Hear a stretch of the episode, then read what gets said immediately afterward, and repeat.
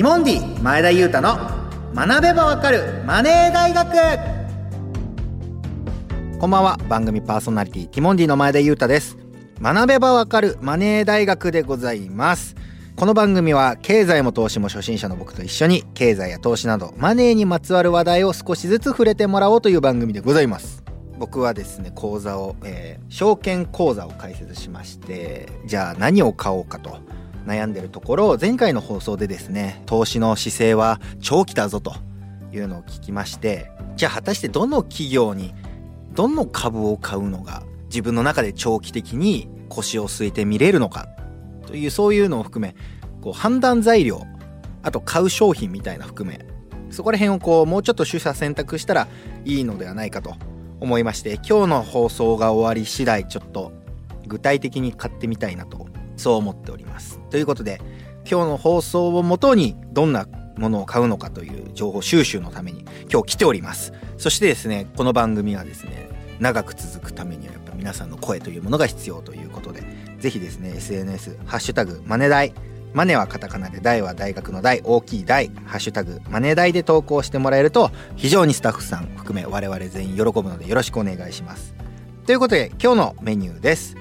この後 CM を挟んでみんなでマネーを学ぶマネー経済投資についてみんなで学ぶコーナーを行っていきたいと思います。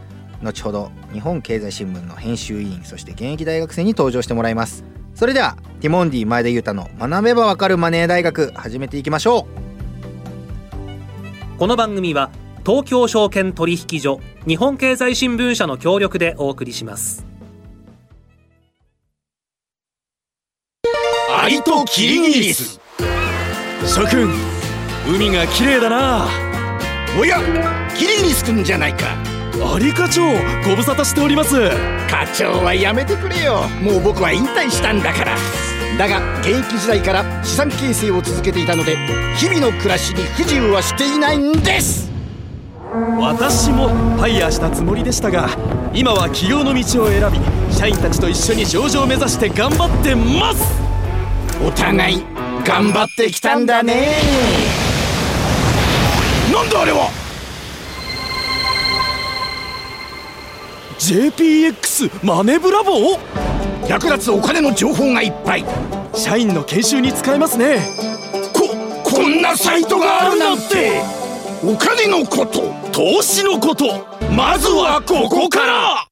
総合金融経済教育ポータルサイト JPX マネブラボ投資に関する最終決定はご自身の判断でなさいますようお願いします。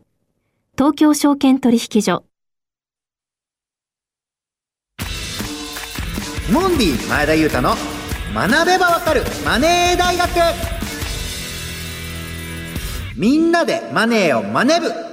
番組パーソナリティティモンディの前田裕太ですこの番組で経済マネー投資について教えてくださるのは日本経済新聞編集員の山本ゆりさんです山本です。よろしくお願いします。よろしくお願いします。はい、この道30年お金の記事を今日も書いております。あ、なんと本職の方もね 頑張っていただきながらね。はい。よろしくお願いします。そしてこのコーナーみんなでマネーをマネ部ではマネ部員として一緒にマネーを学んでもらう大学生を迎えてお送りします。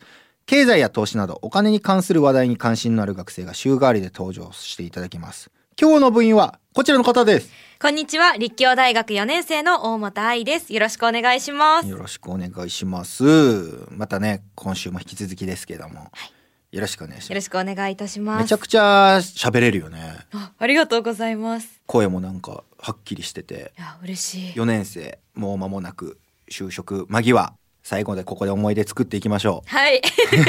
よろしくお願いします。よろしくお願いします。それでは今日のテーマです。投資にはどんな種類があるの？自分に合った投資とは？はい、えー、前回は投資の全体的なポイント投資の基礎を学びましたよね、はい、聞き逃したという方はポッドキャストでお聞きください、はい、今回はですねもう一歩進んで投資にはどんな対象があるのか特徴や違いは何かそして自分には何が合っているのかを探るヒントを見つけていきましょう、はい、前田さんは自分的にはどんな投資が合ってるのかなと思いますか？僕は結構この番組ではやっぱちょっとそのお金の増減みたいなのがはっきりしてた方が分かりやすいと思うんでリスクはちょっと高くなるかもしれないけどリターンもちょっと高くなるぐらいの商品とかがどんなものがあるのか知りたいなと、はい、あとなんか自分の好きな会社みたいな、うん、よくお世話になってる会社含めリニアなんか開通されちゃったりね。あ、リニア好きだよね、名古屋。名古屋よく行くし、ね、仕事でね。喫茶店ね。基礎喫茶店のために名古屋行ったりするから。まあそういう普段利用する会社とかの株価とかを買う。株を買うって感じなのかな。ちなみにどうでしょうか大本さんは。そうですね。私はまずその前田さんみたいに25万の元でもないのでちょっとのお金でちょっとずつ始められるのがあったらいいなと思いつつ同じように私もアニメとかが好きなのでそういうのの会社とか、そういう好きな企業とかに、まあ、投資していけたらいいなって思ってる感じです。興味あるところに自分がちょっとね、うんうん、寄与できるといいね。会社応援する意味でもできたらいいなって思います、うん、ね、月月々大学生の今の収入ってなるといくらぐらいならちょっとやっていいかなって感じなのえー、でも1万円はちょっと高いまあ月7万のバイト代で、はい。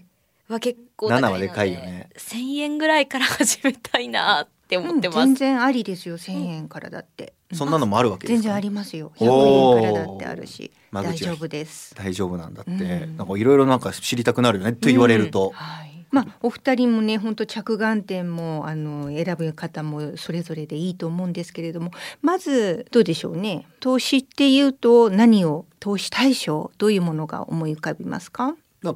株式会社。株式,、はい、株式会社の株、うん、あとは？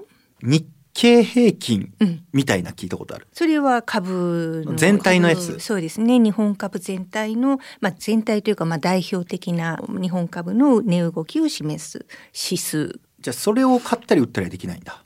まあ、日経平均そのものはないけどそれに連動したような投資信託っていうので同じような投資をすることはできます。ほう、うん、あとは株以外だと？ブランドのバックとかも、うん、なんか昔のカバンがすごい価値上がったりみたいなのとかもなんかちょっと聞いたことがあるような気が。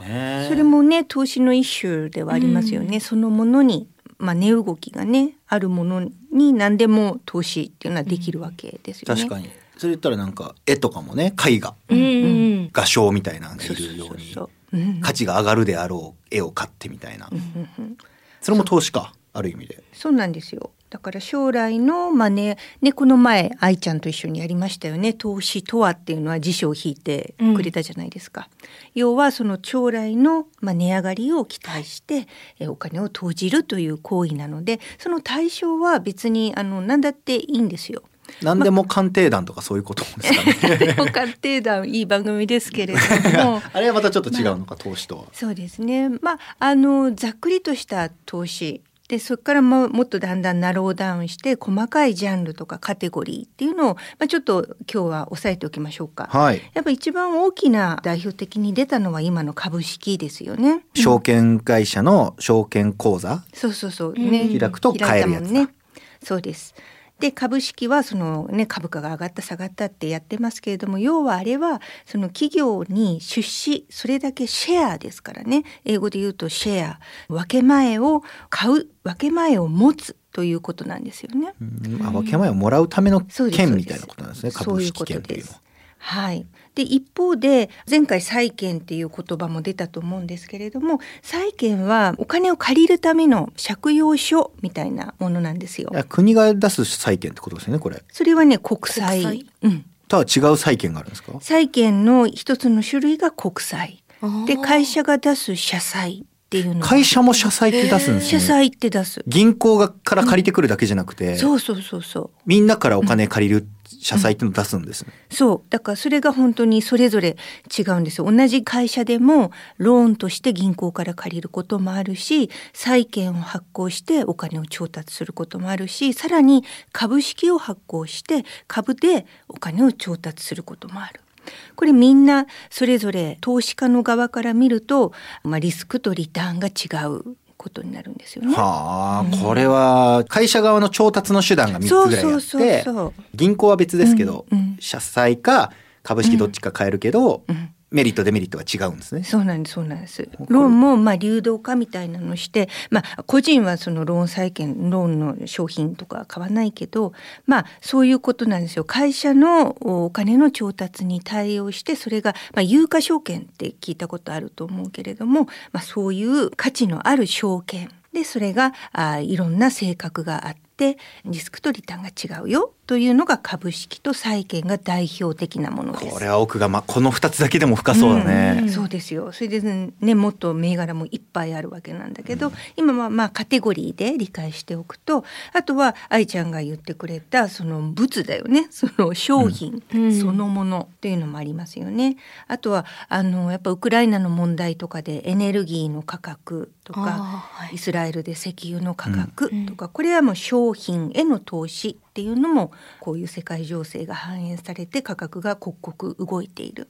で個人投資家もそういうものに投資をすることができます。でもう一つ外貨そのもの FX とかなんかお友達でやってる人とかいないかな？聞いたことあります FX という言葉はそう、うん、外国のお金で日本私たちはこの日本の円というものを持ってるんだけど円をドルに変えようとするとその交換の比率っていうのはもう時々刻々毎日違うじゃないですか、うん、それが円安だったり円高だったりしてで円でそのドルに投資をする、まあ、ユーロに投資をする。みたいなこれも投資の一種であります。なるほど。はい。で不動産愛ちゃんがねイメージで大きなものを持っているのが投資のイメージって言ってましたよね、うん、ビルとか、そういうことですよね、そうですね。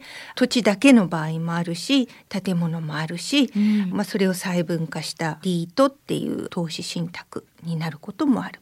そうで投資信託これ私あの前田さんに幕の内弁当みたいなものって説明して、はい、我ながらいい説明だと思ったらなんか全然わかんないって言ってたピンとこなかったです。なんすって何ですか。ですって。幕の内弁当分かりやすくない？だから幕の内弁当は分かりますよ、うん、そりゃそう幕の内弁当そのものは。株式との違いでってことなんですか、うん、詰め合わせっていうことなんですよ。詰め合わせの方が良かったねいやでも何の詰め合わせなんですか、うん。ご飯があっておかずが幕の内弁当。幕の内弁当それは。いやいやそのそのごとくに、はい、例えばご飯だと投資の主食っていうとまあ株か債券なんですよ。株式。株式。株式か債券が入ってて、うん、あとまあ他にいろいろおかずのようなものも入ってるっていうのが投資信託っていうパッケージなのね。だからこう自分でこう一つ一つトヨタを買って何とかを買ってってしないでもプロが私こういうふうに詰め合わせときましたっていうのでいろんなものを選んでくれてる商品。それが一定金額を払えば、うん、ある程度のものがまとまって買ったことにしてくれてる。そうそうそう。あなたにはこれが合ってるんじゃないみたいな詰め合わせときましたっていうのが投資信託なんですよ。ようやくわかった？なんわかりました。わかりました。幕の内ダメか。いやいや幕の内がわからないわけじゃなくて ということでじゃあ今回は教えていただくのはもうなるべくプレーンな株とか株式債券とかですかね。プレーンなもので参りましょう。ありがとうございます。はい、ということでここで金融リテラシーチェックマネークイズ。はいここからはいつものようにクイズ形式で今回のテーマ投資の種類についてさらに学んでいきましょう。はいお願いします。はいまず第1問。まずは株式クイズです。株式を発行している会社を株式会社って言いますよね、はい、その中でも厳しい条件をクリアして株式市場に上場するって言いますよね、うん、この上場しているとこの市場で簡単に株を取引できるんですけれどもそういう上場企業っていうのはですねごくわずかなんです、うん、さあ日本で上場している企業は大体何社でしょう？はい愛さん。おお難しい。ヒントはないんですね。ざっくり。これだから株式買える上場してるってことは僕らが買おうと思ったら買えるそういうことです。会社ってことですね。はい、なるほど。うん、まあ五十社ぐらいはあるんじゃないですか。すごくわずかってからすごい少ないのかな。どうなんでしょうって思ったんですけど、五十社でじゃあ。はい、愛さん五十社、前田さんは？僕はですね、五百ぐらいはあると思います。対500。はい。さあ、正解は、どっちもブブー。え ?4000 社やえー、そんな、うん、やっぱこれさ、ごくわずかって言っちゃったのがいけなかったのかもしれない、ね、いや、でもなんか、株式上場してるって言ったらそれぐらいかなという認識。うん、50はちょっと少なすぎますけどね。そうだよね。さすがに。思い浮かぶだけでも いろいろあるよね。ねいや、選べるとか、ね、誰でも簡単にってなると結構厳しいのかななんて、うん、思って結構絞っちゃったんですけど、4000。四千。四千。じゃあ僕の方が正近い。まあどっちかっていうことですか。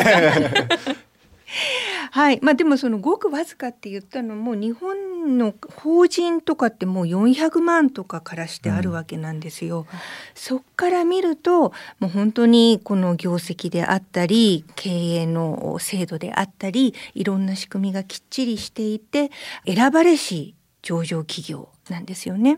で東証一部とか言ってたのはもう今だいぶ変わって制度の改革があってプライム市場とかになったんだけれども、うん、まあ、いずれにしても4,000社、まあ、多いか少ないかってところだけれども株式投資の個別株の投資っていうのは基本的にこの4,000社の中からまあ、自分でデータを収集したり、まあ、情報を分析したりして選んでいくわけなんですね。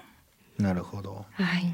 4000って何買ったらいいんでしょうかね？まあだから選び方もね難しいんだけれどもだからそれが自分にとってどういう投資かなっていうと最初に前田さんはまあ中リスク中リターンみたいなことを言ってたよね、はい、愛ちゃんはなんか1,000円からコツコツ型みたいな自分のイメージがありましたよね。はい、まあ、そういうものにのっとって自分はどういう投資を求めているのか自分はどういう投資をしたいと思っているのかあとはその値上がり益だけじゃなくて配当とか株主優待、うん、ちょっとおまけみたいなものなんだけど配当はその毎回入ってくる毎年ほぼ会社がお約束してくれている配当なんですよ。配当金。それはいつもらえるんですか？じゃ決算期に応じて、まあ、大体年1回ってところと年2回みたいなところもあります、うん、持ってるだけで会社が年2回持ってる人にお金あげますよって時期があるんですね、そう。稼いだ分から配当として還元してくれるあの返す。あなたの出してくれたお金でこれだけ儲かったのでこの部分はあなたに返しますねっていうのが配当金なんですね。はあ、じゃあもう持ってるだけで、うん、まあまあちょろちょろとはお金入ってくるわけですね。そうそうそうだから株価の方はさ上下するじゃないですか、はい、買ったら半値になっちゃったよっていうこともあるんだけどそれでも、まあ、配当金もこれ確実ではないけれど持ってるだけでその、まあ、減配とかされることもあるけど持ってるだけでこう会社があの事業活動の分け前として株主に応じてくれるっていうのがあるんです。なるほどでもやっぱりその株式投資のリスクとして企業が倒産してしまえば株価があのゼロになって株が紙くずになってしまうということはあります。過去にありましたからねそういうことそうなんですよ。で株はあくまでその企業に出資するんで借金じゃないんですよね。だから企業はお金を返す義務はないんです。うん、ここがもう債券との一番大きな違いです。ああ、なるほど。はい第2問。債券は国や企業などが借金をする際に発行するもので投資家は債券を買うつまりお金を貸す代わりに金利を受け取ります。では一般に次の債券を金利が低い順に並び替えてください。うーん結構難しそうですね。1番企業が発行する社債。2番地方自治体が発行する地方債。3番国が発行する国債。それでは金利が低い順に言うとなるほど。お金がもらえもらえない順ってことですね。あそうですそうですそうです。お金がもらえない順ってなると利益が少ない分順ってことですね。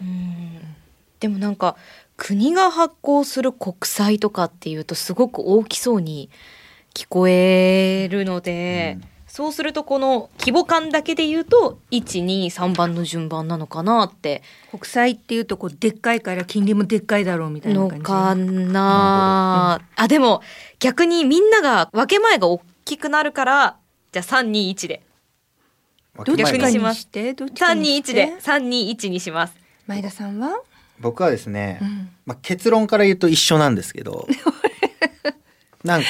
恐れていたことが、はい、なんか、うん、国の方は返ってくる確率は高そうだと。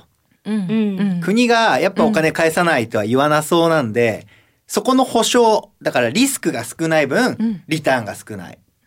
この原則にのっとって、はい。はい、国が発行するのが一番リスク少なくてリターンが少ないんじゃないか。逆に言うと地方自治体はそれよりはちょっとリスクが高そう、うん。うん、国よりは。うん、で企業だとよりもうちょっとリスクが高そう返ってくるのが。すごいもう全くの正解ですね。やった素晴らしい。言葉で言うと発行体の信用度っていう言葉で言うんですけれどまさに前田さんが説明した通りですよね。リスクとリターンの話ですね。発行体のこの人にお金を貸してどのぐらいの確からしさで返ってくるかなっていうところ。で国だったらまあまあ大丈夫そうだなっていう感じ、はいね、あれですよね。前田さんだって相方に貸す時ってどう？お金貸すのは大丈夫？大丈夫ですね。渋うん。あんま貸してっては言わないですけど高岸自身は、うん、まあ貸してって言われたら貸しますね。信用してるからだよねですかね、うん、してるんですかね。微妙な。まあね。してますしてますしてます、うん、一方でね愛ちゃんが今お金貸してって言ったら。わもうしない。お金貸さ 貸さない。そんなに即答しなくても。100円も。厳しい。厳しい。はい、まあそういうことなんですよね。もう本当に言ってくれた通り、国は地方自治体よりも、で地方自治体は企業よりも発行体としての信用度が高い分金利はそんなにつけなくても低い金利でもこの債券買ってよっていうことが言えるわけなんですよ。で債券は株と違って必ず返済しなくてはいけないんですよね。借金ですもんね。そう借金はあくまで借金で投資してもその金利がもらえるだけで株みたいにその何倍になったみたいな大きなキャピタルゲインを期待することはできないんです。うん、だからこう小さい投資で長期的な大きなリターンを目指すのにはちょっと不向きですよね。なるほど、ね、じゃあ最後に愛ちゃんの好きな不動産投資の特徴を考えてみましょう。はい。第3問。不動産っていうのは基本的にいわゆる一点物ですよね。もうその土地そのマンションっていうのは一つしかないわけですよね。そね。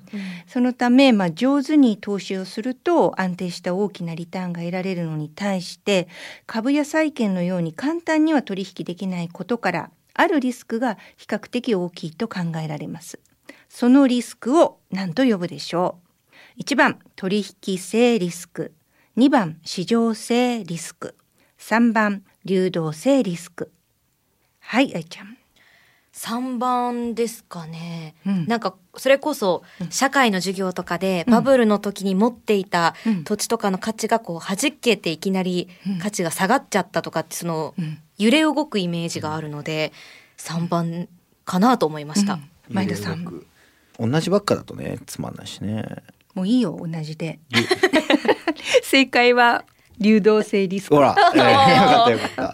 なんかちょっと流動性の言葉の捉え方が微妙に違うような気もしたけれども、あのここで言う流動性とはあのできるだけ早く現金に換金する度合い、変えられる度合いのことを言います。あ、そうなんだ。全然じゃあ違いましたね。なんかこうね、たゆたってるみたいなことを僕たゆたるその流動流れる、うん、変わるものなのかって思ってました。ねまあ、流動だからあのリクイディティっていうのはそのキャッシュのことなんですよ、はい、現金のこと。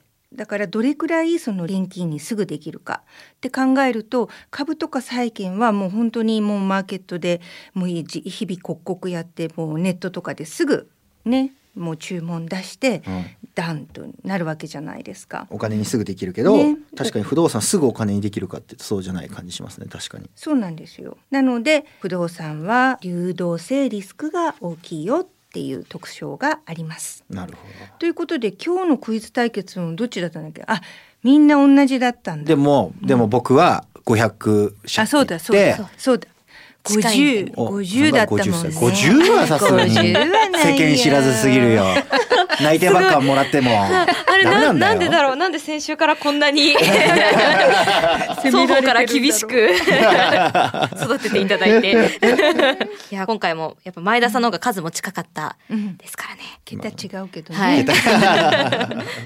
でもまあ僕はいろいろ聞いてるとどうなんですかね。やっぱ株式がいいのかな？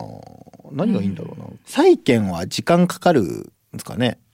まあ確実だよねその金利をもらうというだけのことですよね。あとまあやっぱ満期があるから5年とか10年とか。なるほど。うん、まあ株でいいんじゃないかな。ねここで金利ちょっといくらもらいましたよって毎回報告するだけでもね また同じ額もらうんだろうなっていう予想ができちゃいますから決まってますもんね。ねだからちょっと、まあ、中リスク中リターンを考えると株式投資ですかね。うんそうですね。まあ不動産もねやってほしいけど、まあ二十五万だからね本当にね。ななおそう二十五万だって 立派な投資だぞ。はい、あのー、どこに行けばいいかという話だと前田さんはもうすでにね証券口座解説したようですけれど、まあ、5分10分で解説できました証券会社で、はい、で株式や債券もですね証券会社で取引ができます。そうなんですね、うん、国債とか地方債になると銀行でも扱ってますよね、うん、銀行会社によって違うので選んでいった方がいいと思います、うん、で不動産はやっぱりこう不動産会社の取引がメインになりますけれどもその投資信託不動産を詰め合わせにした投資信託っていうのもあるんですよ。リートって聞いたことありますか？リート？リート？リート。リートっていうのはその不動産を証券化して詰め合わせにしたものなのでだからその不動産1個買うのってすごい大変じゃないですか。何千万とね、ね、お金ないと。でもリートであればこの有価証券なのでそれこそ本当に少しのお金100円から積み立てたりとかそういうこともできるわけですね。不動産で、うん、へえそんなできるんですね、はい、それも証券会社できるんですか？はい証券会社で取引できます。なるほど。まあ聞いた上でやっぱ株かな、うん、株式やりたいと思いますはいお願いします。はい。今日の解説は日本経済新聞編集員の山本ゆりさんでした。ありがとうございました。ありがとうございました。今日のマネ部員は立教大学4年の大本さんでした。ありがとうございました。ありがとうございました。ということで次回もお楽しみに。ティモンディ前田裕太の学べばわかるマネー大学ということでですねティモンディ前田がお送りしてきましたけども今回もですねちょっと収録の方が押しに押しまして山本さんもヘロヘロでございます。さて番組への質問や感想は番組サイトにあるメールフォームからどしどしお寄せください。そしてラジオ日経公式 SNS もフォローしてください。こちらもお待ちしております。番組の感想は「ハッシュタグマネダイ」カタカナでマネ大は大きい大ハッシュタグマネダイで投稿してください。明日からポッドキャストでも番組を配信します。そして身近なお金など資産形成について分かりやすく解説するサイト JPX マネブラボ。こちらもチェックしてみてください。ティモンディ前田裕太の学べばわかるマネー大学。お相手は前田裕太でした。来週も水曜夜6時にまたお会いしましょう。さようなら。この番組は東京証券取引所日本経済新聞社の協力でお送りしました。